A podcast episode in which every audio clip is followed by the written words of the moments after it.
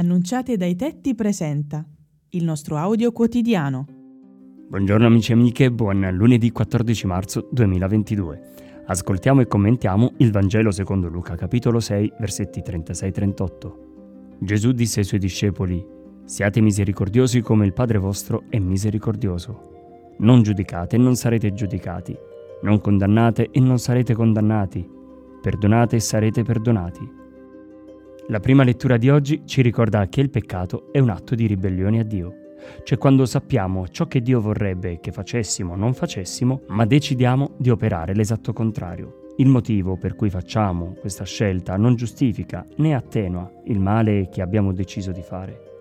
Perché ogni volta che facciamo qualcosa che sappiamo non essere in linea con quello che il Signore ci ha insegnato, comunque è male, è peccato. Ma Dio conosce i nostri limiti, le nostre piccolezze.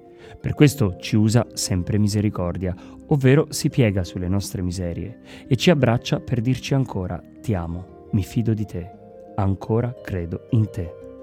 Per sperimentare questa misericordia abbiamo a disposizione i sacramenti, e in particolare quello della confessione, dove il perdono, per mezzo delle mani e delle parole del sacerdote, ci trasmette il perdono e l'amore del Padre.